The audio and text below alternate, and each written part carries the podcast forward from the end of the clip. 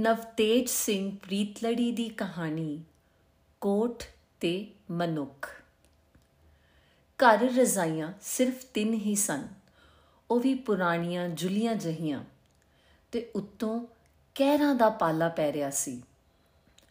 ਰੋਜ਼ ਵਿਚਕਾਰਲੇ ਭੈਣ ਭਰਾ ਇੱਕ ਰਜ਼ਾਈ ਵਿੱਚ ਸੌਂਦੇ, ਸਭ ਤੋਂ ਵੱਡੀ ਸੀਤੋ ਤੇ ਸਭ ਤੋਂ ਨਿੱਕੀ ਮੁੰਨੀ ਦੂਜੀ ਵਿੱਚ ਤੇ ਤੀਜੀ ਵਿੱਚ ਉਹਨਾਂ ਦਾ ਪਿਓ ਮਾਸਟਰ ਈਸ਼ਰਦਾਸ ਉਹਨਾਂ ਦੀ ਮਾਂ ਭਾਗਵੰਤੀ ਖੇਸ ਜੋੜ ਜਾੜ ਕੇ ਦਰੀ ਉੱਤੇ ਲੈ ਕੇ ਕੁਝ ਠੀਆਂ ਠਪਾ ਕਰ ਲੈਂਦੀ ਸੀ।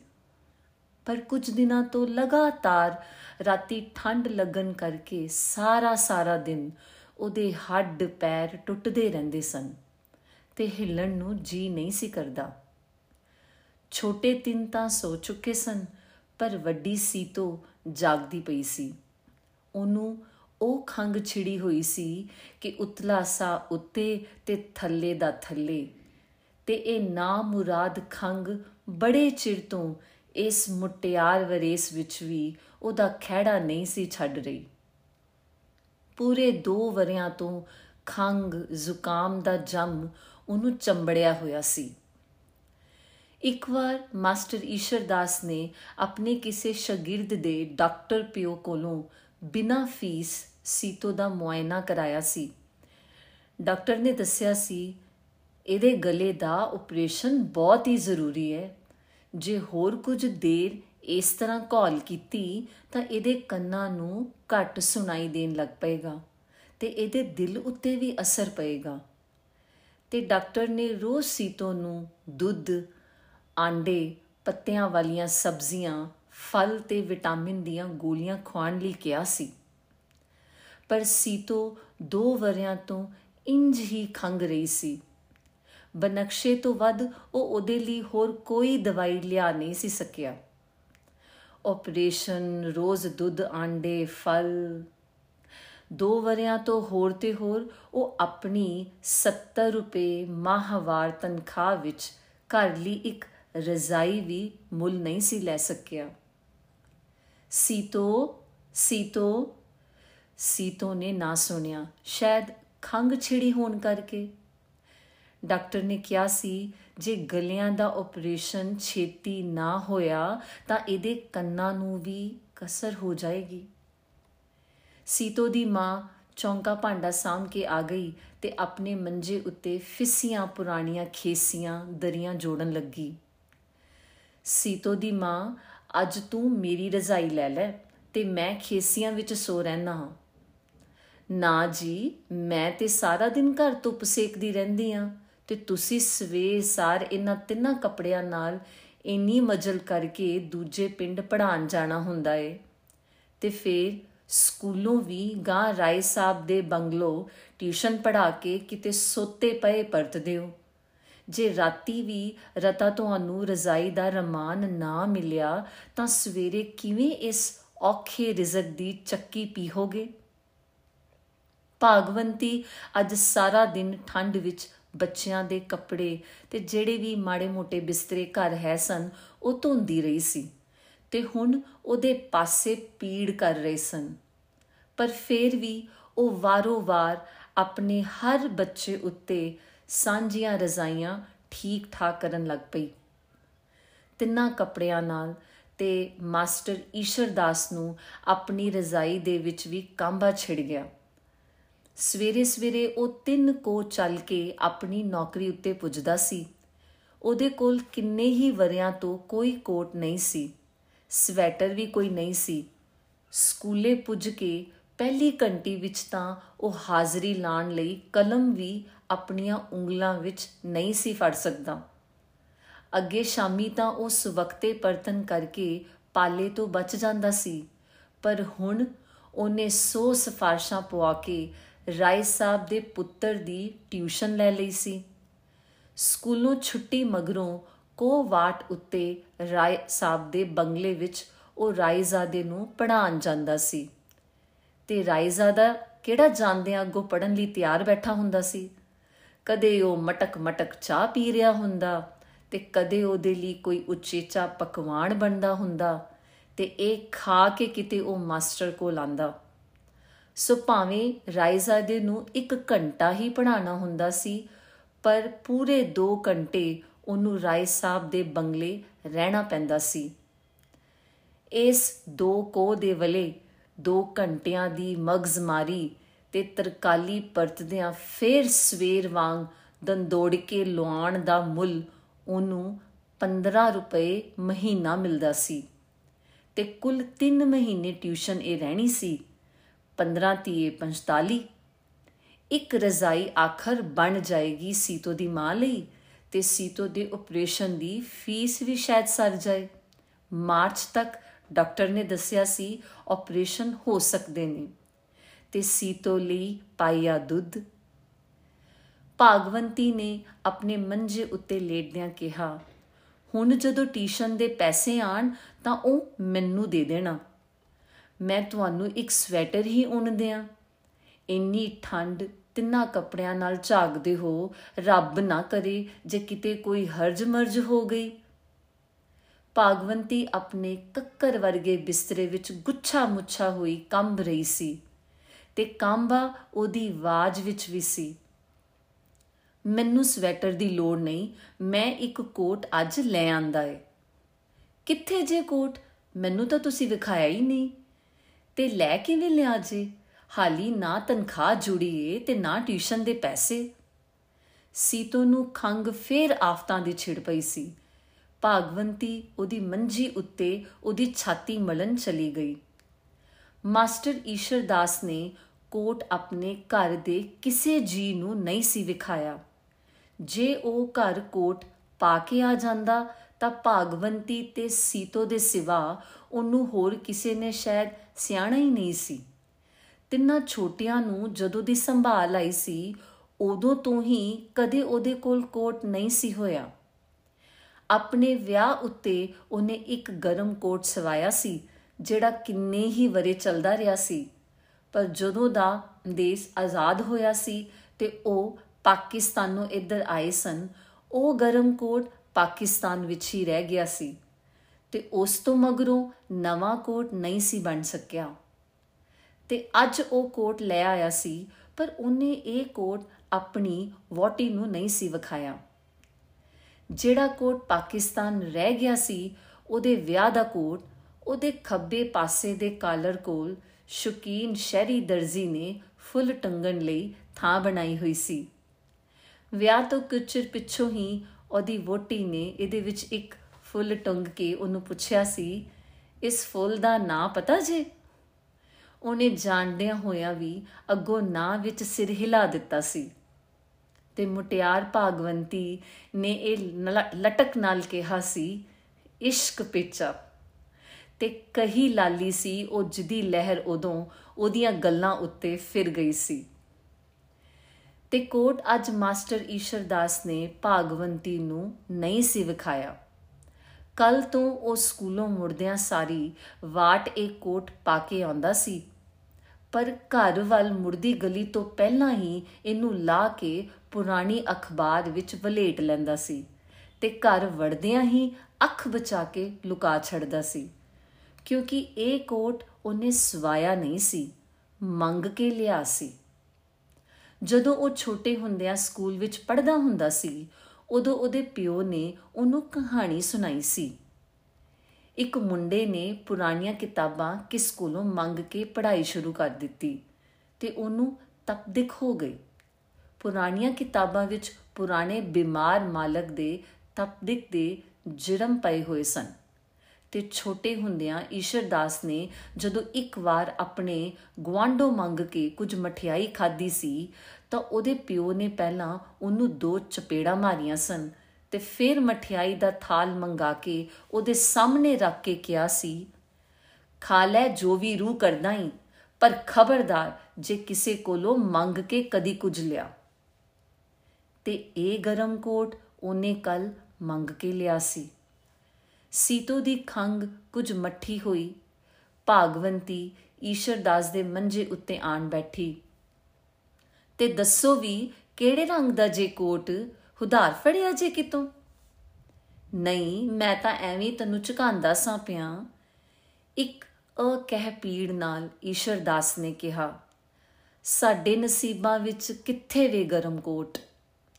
ਰੱਖ ਸਾਈਂ ਦੀ, ਐਵੇਂ ਨਾ ਕੋਸਿਆ ਕਰੋ ਆਪਣੇ ਨਸੀਬਾਂ ਨੂੰ। ਭਾਗਵੰਤੀ ਨੇ ਬੜੀ ਤਕੜਾਈ ਨਾਲ ਕਹਿਣਾ ਚਾਹਿਆ, ਪਰ ਪਤਾ ਨਹੀਂ ਕਿਉਂ ਉਹਦਾ ਰੋਣ ਨਿਕਲ ਗਿਆ। ਭਾਗਵੰਤੀ ਬੜੇ ਤਕੜੇ ਜਿਗਰੇ ਵਾਲੀ ਤੀਵੀ ਸੀ। ਉਹ ਹਾਈ ਮਾਈ ਕਦੇ ਨਹੀਂ ਸੀ ਰੋਂਦੀ, ਪਰ ਇਸ ਵੇਲੇ ਪਤਾ ਨਹੀਂ ਕਿਉਂ ਉਸ ਤੋਂ ਰੋਣ ਨਾ ਹੀ ਠੱਲਿਆ ਗਿਆ ਤੇ ਉਹਨੇ ਆਪਣਾ ਸਿਰ ਪਤੀ ਦੀ ਹਿੱਕ ਉੱਤੇ ਰੱਖ ਦਿੱਤਾ। ਦੋਵਾਂ ਦੀਆਂ ਹਿੱਕਾਂ ਵਿਚਕਾਰ ਇੰਨੇ ਵਰਿਆਂ ਦੀ ਤਰਾਪੜਾ ਹੋਈ ਰਜ਼ਾਈ ਸੀ।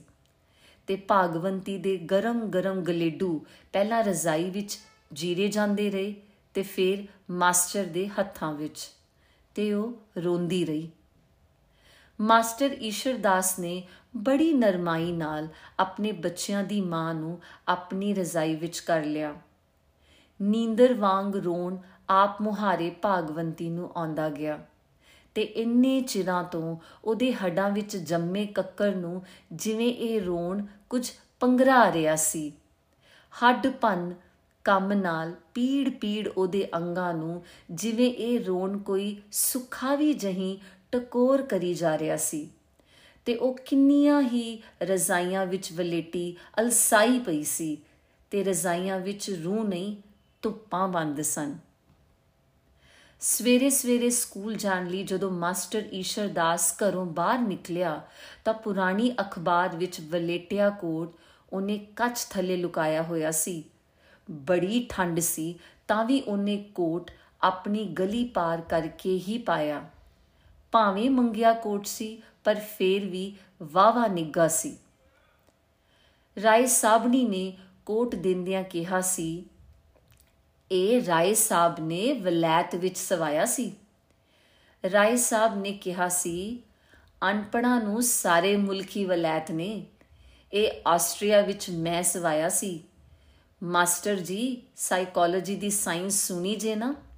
ਆਸਟਰੀਆ ਵਿੱਚ ਸਾਈਕੋਲੋਜੀ ਦੇ ਵੱਡੇ ਵੱਡੇ ਗੁਰੂ ਰਹਿੰਦੇ ਨੇ। ਤੇ ਰਾਏ ਸਾਹਿਬ ਉਦੋਂ ਸਾਈਕੋਲੋਜੀ ਦੀ ਇੱਕ ਮੋਟੀ ਜਹੀ ਕਿਤਾਬ ਲੈ ਕੇ ਆਪਣੇ ਕਮਰੇ ਵੱਲ ਚਲੇ ਗਏ ਸਨ। ਰਾਏ ਸਾਬਣੀ ਇੱਕ ਦੇਵੀ ਸੀ। ਜੇ ਹੋਰ ਕੋਈ ਦਿੰਦਾ ਤਾਂ ਮਾਸਟਰ ਨੂੰ ਕੋਟ ਲੈਣ ਦਾ ਉੱਕਾ ਹੀ ਆਣਾ ਪੈਂਦਾ। ਪਰਸੋ ਸ਼ਾਮੀ ਝੱਖੜ ਝਾਂਜਾ ਜਿਆ ਸੀ ਤੇ ਉਹ ਠੰਡ ਸੀ ਕਿ ਰਹੇ ਰੱਬ ਦਾ ਨਾ। ਨਾਲੇ ਮਾਸਟਰ ਦਾ ਜੀ ਵੀ ਰਾਜ਼ੀ ਨਹੀਂ ਸੀ। ਰਾਈਜ਼ਾਦੇ ਨੂੰ ਪੜਾ ਚੁੱਕਣ ਪਿੱਛੋਂ ਬੜੀ ਦੇਰ ਮਗਦੀ ਅੰਗੀਠੀ ਕੋਲੋਂ ਉੱਠਣ ਨੂੰ ਉਹਦਾ ਚਿੱਤ ਹੀ ਨਹੀਂ ਕੀਤਾ। ਅਖੀਰ ਜਦੋਂ ਉਹ ਉੱਠਿਆ ਤਾਂ ਬਰਾਂਡੇ ਵਿੱਚ ਹੀ ਉਹਨੂੰ ਉਤੋੜਤੀ ਕਿੰਨੀਆਂ ਹੀ ਨਿੱਛਾਂ ਛਿੜ ਗਈਆਂ ਤੇ ਫੇਰ ਇੱਕ ਘੇਰਨੀ ਜਿਹੀ ਆਈ। ਸਬਬ ਨਾਲ ਨੇੜਿਓਂ ਰਾਏ ਸਾਬਣੀ ਲੰਗੀ ਉਹਨੇ ਪੁੱਛਿਆ, ਕੀ ਜੇ, ਮਾਸਟਰ ਜੀ? ਨਹੀਂ, ਕੁਝ ਨਹੀਂ, ਐਵੇਂ ਠੰਡ ਜਿਹੀ ਲੱਗ ਗਈ ਹੈ ਸੁਰਤ ਸੰਭਾਲ ਕੇ ਮਾਸਟਰ ਨੇ ਕਿਹਾ, ਤੇ ਤੁਸੀਂ ਜਾਣਾ ਵੀ ਤੇ ਚਾਰ ਕੋ ਹੈ ਪੂਰਾ? ਇਸ ਕੱਕਰ ਵਿੱਚ ਕੋਈ ਕੋਟ ਸ਼ੋਟ ਪਾ ਕੇ ਆਇਆ ਕਰੋ। ਮਾਸਟਰ ਨੇ ਪਹਿਲਾਂ ਰਾਏ ਸਾਬਨੀ ਵੱਲ ਤੱਕਿਆ ਤੇ ਫੇਰ ਨੀਵੀਂ ਪਾ ਲਈ ਤੇ ਪਤਾ ਨਹੀਂ ਉਹਦੇ ਕੋਲੋਂ ਕਿਵੇਂ ਬੇਵਸਿਆ ਨਿਕਲ ਗਿਆ। ਕੋਟ ਤੇ ਮਾਤਾ ਜੀ ਮੇਰੇ ਕੋਲ ਹੈ ਨਹੀਂ ਤੇ ਸਵੈਟਰ ਵੀ ਕੋਈ ਨਹੀਂ। ਮਾਸਟਰ ਦੀਆਂ ਅੱਖਾਂ ਵਿੱਚ ਤੱਕ ਕੇ ਰਾਏ ਸਾਬਨੀ ਕੰਬ ਗਈ ਸੀ। ਅੱਗੇ ਕਦੇ ਮਾਸਟਰ ਨੇ ਰਾਏ ਸਾਬਨੀ ਨੂੰ ਮਾਤਾ ਜੀ ਨਹੀਂ ਸੀ ਕਿਹਾ। ਭਾਵੇਂ ਉਹ ਕਈ ਵਾਰ ਸੋਚਦਾ ਹੁੰਦਾ ਸੀ ਕਿ ਰਾਏ ਸਾਬਣੀ ਦੀ ਸੂਰਤ ਤੇ ਸੀਰਤ ਦੋਵੇਂ ਉਹਦੀ ਆਪਣੀ ਮਰ ਚੁੱਕੀ ਮਾਂ ਨਾਲ ਕਿੰਨੀਆਂ ਰਲਦੀਆਂ ਹਨ।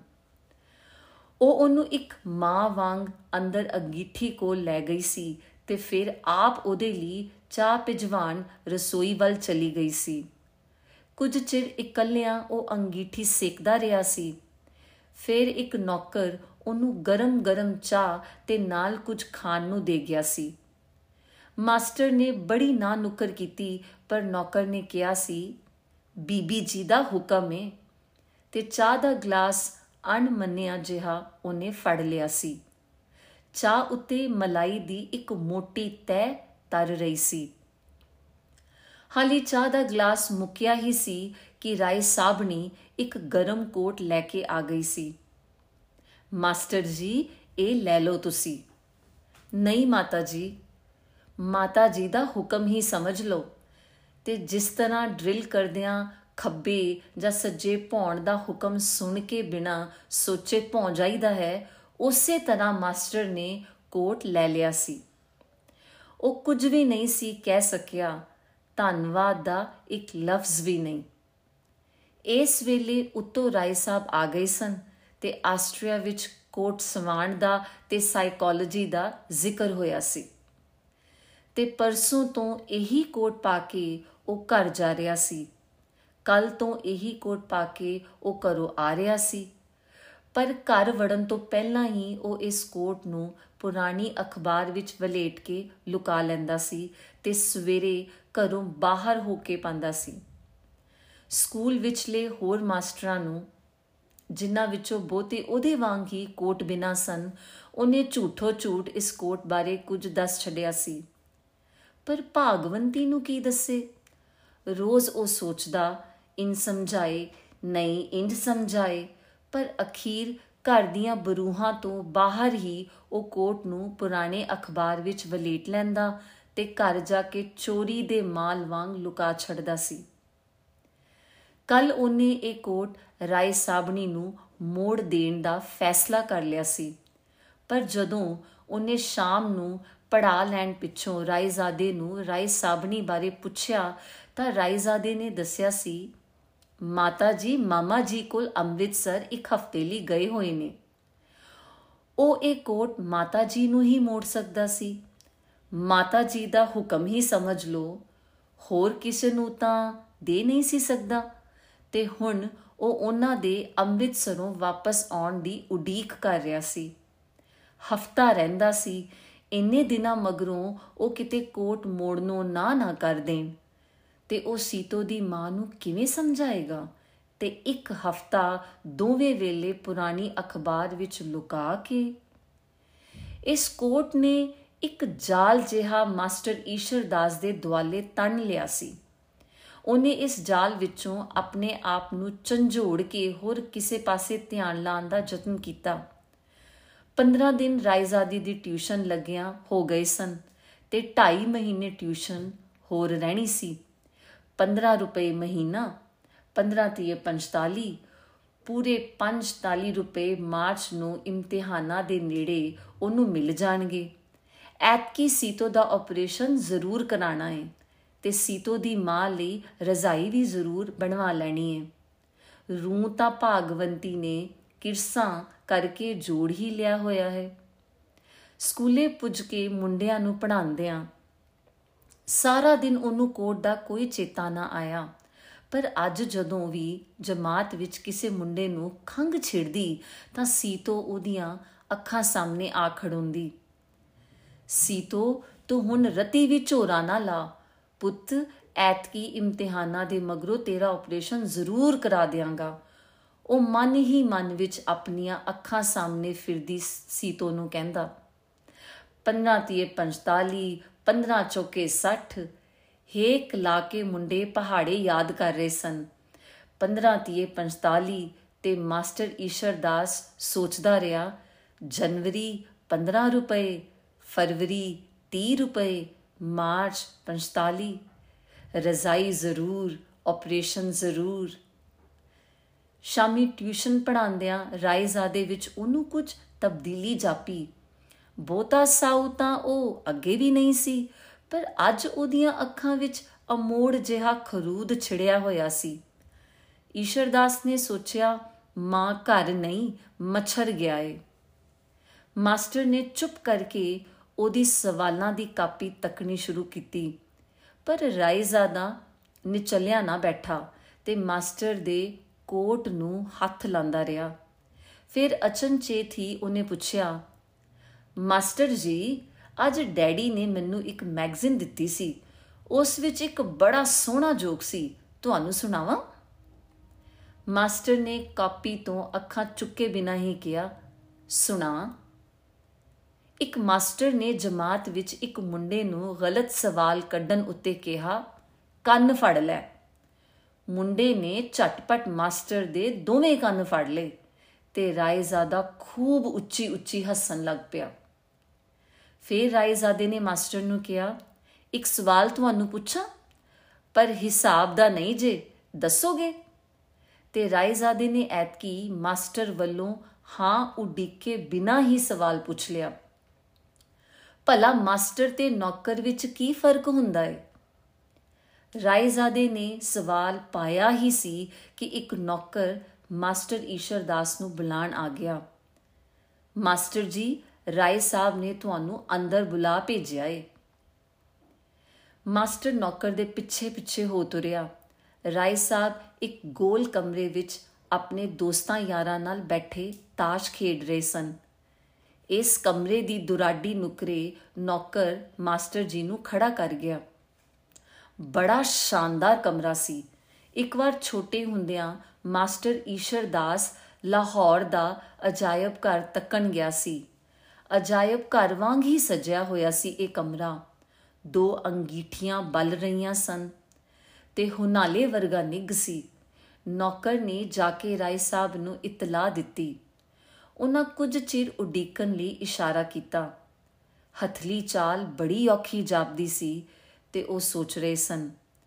ਮਾਸਟਰ ਈਸ਼ਰ ਦਾਸ ਜਿੱਥੇ ਖੜੋਤਾ ਹੋਇਆ ਸੀ, ਉਹਦੇ ਖੱਬੇ ਪਾਸੇ ਇੱਕ ਬੜੀ ਵੱਡੀ ਸ਼ੀਸ਼ਿਆਂ ਵਾਲੀ ਅਲਮਾਰੀ ਸੀ ਤੇ ਇਸ ਅਲਮਾਰੀ ਵਿੱਚ ਇੰਨੀਆਂ ਕਿਤਾਬਾਂ ਸਨ ਜਿੰਨੀਆਂ ਉਹਨਾਂ ਦੇ ਸਕੂਲ ਦੀ ਸਾਰੀ ਲਾਇਬ੍ਰੇਰੀ ਵਿੱਚ ਵੀ ਨਹੀਂ ਸਨ। ਅਲਮਾਰੀ ਦੇ ਇੱਕ ਪਾਸੇ ਅੰਗਰੇਜ਼ੀ ਵਿੱਚ ਛਪਿਆ ਹੋਇਆ ਲੇਬਲ ਲੱਗਿਆ ਹੋਇਆ ਸੀ। ਸਾਈਕੋਲੋਜੀ ਕਿਤਾਬਾਂ ਵੱਲੋਂ ਹਟ ਕੇ ਮਾਸਟਰ ਈਸ਼ਰ ਦਾਸ ਰਾਏ ਸਾਹਿਬ ਵਾਲੇ ਪਾਸੇ ਹੁੰਦੀਆਂ ਗੱਲਾਂ ਸੁਣਨ ਲੱਗ ਪਿਆ। ਰਾਏ ਸਾਹਿਬ ਅੱਜ ਕੱਲ ਬੜੀ ਠੰਡ ਪੈ ਰਹੀ ਹੈ ਦੋ ਦੋ ਸਵੈਟਰ, ਕੋਟ ਤੇ ਓਵਰਕੋਟ, ਫੇਰ ਵੀ ਤੀਰ ਵਾਂਗ ਵਿੰਦੀ ਏ। ਲੋ ਭੋਲੇ ਪਾਤਸ਼ਾਹੋ ਤੁਸੀਂ ਵੀ ਤਾਂ ਖੂਹ ਦੇ ਡੱਡੂ ਹੀ ਹੋ। ਇਹ ਵੀ ਕੋਈ ਠੰਡ ਹੈ? ਨਾ ਕੁਝ ਪੀਣ ਦਾ ਸਵਾਦ, ਨਾ ਕੁਝ ਪਾਣ ਦਾ। ਠੰਡ ਤਾਂ ਆਸਟਰੀਆ ਵਿੱਚ ਹੁੰਦੀ ਸੀ। ਜਨਵਰੀ 1930 ਦਾ ਜ਼ਿਕਰ ਹੈ ਜਦੋਂ ਮੈਂ ਵਿਆਨਾ ਵਿੱਚ ਮਾਸਟਰ ਈਸ਼ਰ ਦਾਸ ਜਿਸ ਕਲੀਨ ਉੱਤੇ ਖੜੋਤਾ ਸੀ, ਉਸ ਵਿੱਚ ਉਹਦੇ ਪੈਰ ਧਸਦੇ ਜਾਂਦੇ ਸਨ। ਤੇ ਕਿੰਨਾ ਹੀ ਵੱਡਾ ਸੀ ਇਹ ਕਲੀਨ। ਤਿੰਨ ਰਜ਼ਾਈਆਂ ਜੱਡਾ।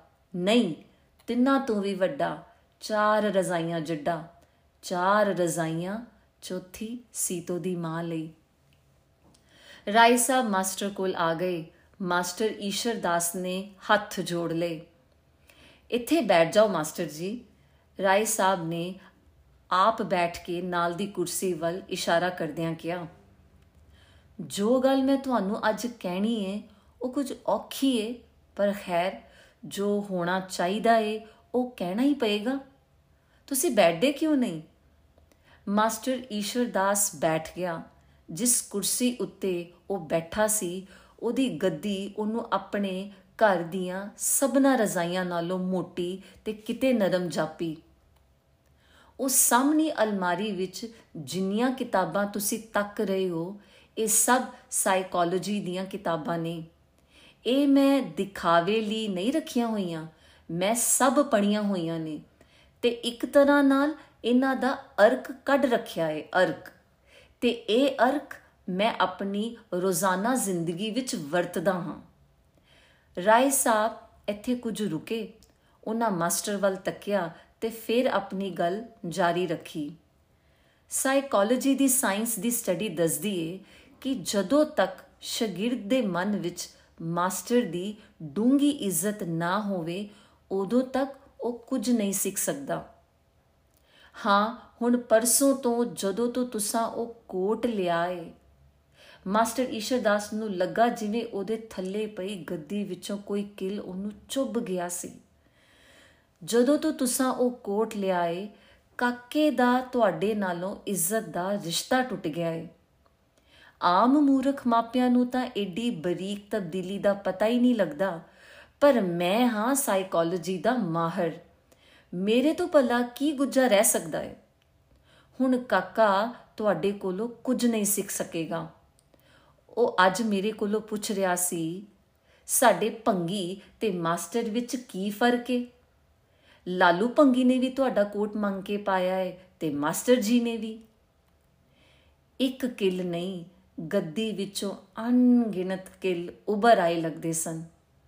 ਮਾਸਟਰ ਈਸ਼ਰ ਦਾਸ ਨੇ ਹੱਥ ਜੋੜ ਕੇ ਕਿਹਾ, ਰਾਏ ਸਾਹਿਬ, ਉਹ ਤਾਂ ਮਾਤਾ ਜੀ ਨੇ ਰਾਏ ਸਾਬਨੀ ਜੀ ਨੇ ਹੁਕਮ ਕਰਕੇ ਮੈਨੂੰ ਪਵਾ ਦਿੱਤਾ ਸੀ ਤੇ ਅਗਲੇ ਦਿਨ ਹੀ ਉਹ ਸ਼ਹਿਰ ਚਲੇ ਗਏ ਤੇ ਮਾਸਟਰ ਈਸ਼ਰ ਦਾਸ ਕੋਟ ਲਾਣ ਲੱਗ ਪਿਆ। ਮੈਂ ਤਾਂ ਉਡੀਕਦਾ ਸਾਂ ਕਿ ਉਹ ਆ ਜਾਣ ਤੇ ਉਹਨਾਂ ਦਾ ਧੰਨਵਾਦ ਕਰਕੇ ਉਹਨਾਂ ਨੂੰ ਇਹ ਮੋੜ ਦਿਆਂ। ਤੇ ਮਾਸਟਰ ਨੇ ਕੋਟ ਲਾ ਕੇ ਤੈਅ ਕਰਨਾ ਸ਼ੁਰੂ ਕਰ ਦਿੱਤਾ।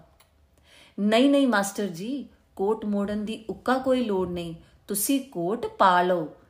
ਰਾਏ ਸਾਹਿਬ ਨੇ ਮਾਸਟਰ ਦੀਆਂ ਅੱਖਾਂ ਵਿੱਚ ਅੱਖਾਂ ਗੱਡ ਕੇ ਫੇਰ ਕਿਹਾ, ਤੁਸੀਂ ਕੋਟ ਪਾ ਲਓ ਤੇ ਜਿਸ ਤਰ੍ਹਾਂ ਡਰਿਲ ਕਰਦਿਆਂ ਹੁਕਮ ਸੁਣ ਕੇ ਬਿਨਾਂ ਸੋਚੇ ਖੱਬੇ ਜਾਂ ਸੱਜੇ ਭੌਂ ਜਾਈਦਾ ਏ, ਮਾਸਟਰ ਨੇ ਕੋਟ ਪਾ ਲਿਆ। ਆਪਣੇ ਕਿਸੇ ਬੱਚੇ ਲਈ ਵੀ ਲੋੜ ਹੋਵੇ ਤਾਂ ਕਾਕੇ ਦਾ ਕੋਈ ਪੁਰਾਣਾ ਕੋਟ ਲੈ ਜਾਣਾ ਕੋਟ ਦੀ ਤਾਂ ਕੋਈ ਗੱਲ ਨਹੀਂ।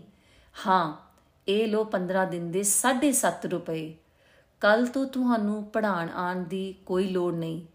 ਮੈਨੂੰ ਉਮੀਦ ਹੈ ਤੁਸੀਂ ਸਭ ਕੁਝ ਸਮਝ ਗਏ ਹੋਵੋਗੇ ਤੇ ਗੱਲ ਦੀ ਤਹਿ ਤੱਕ ਪੁੱਜ ਜਾਓਗੇ।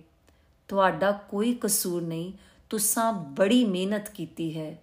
ਸਿਰਫ ਸਾਈਕੋਲੋਜੀ ਮਾਸਟਰ ਈਸ਼ਰ ਦਾਸ ਜਦੋਂ ਵਾਪਸ ਜਾ ਰਿਹਾ ਸੀ, ਉਦੋਂ ਇੰਜ ਲੱਗਦਾ ਸੀ ਕਿ ਇੱਕ ਮਨੁੱਖ ਨਹੀਂ, ਇੱਕ ਕੋਟ ਜਾ ਰਿਹਾ ਹੈ।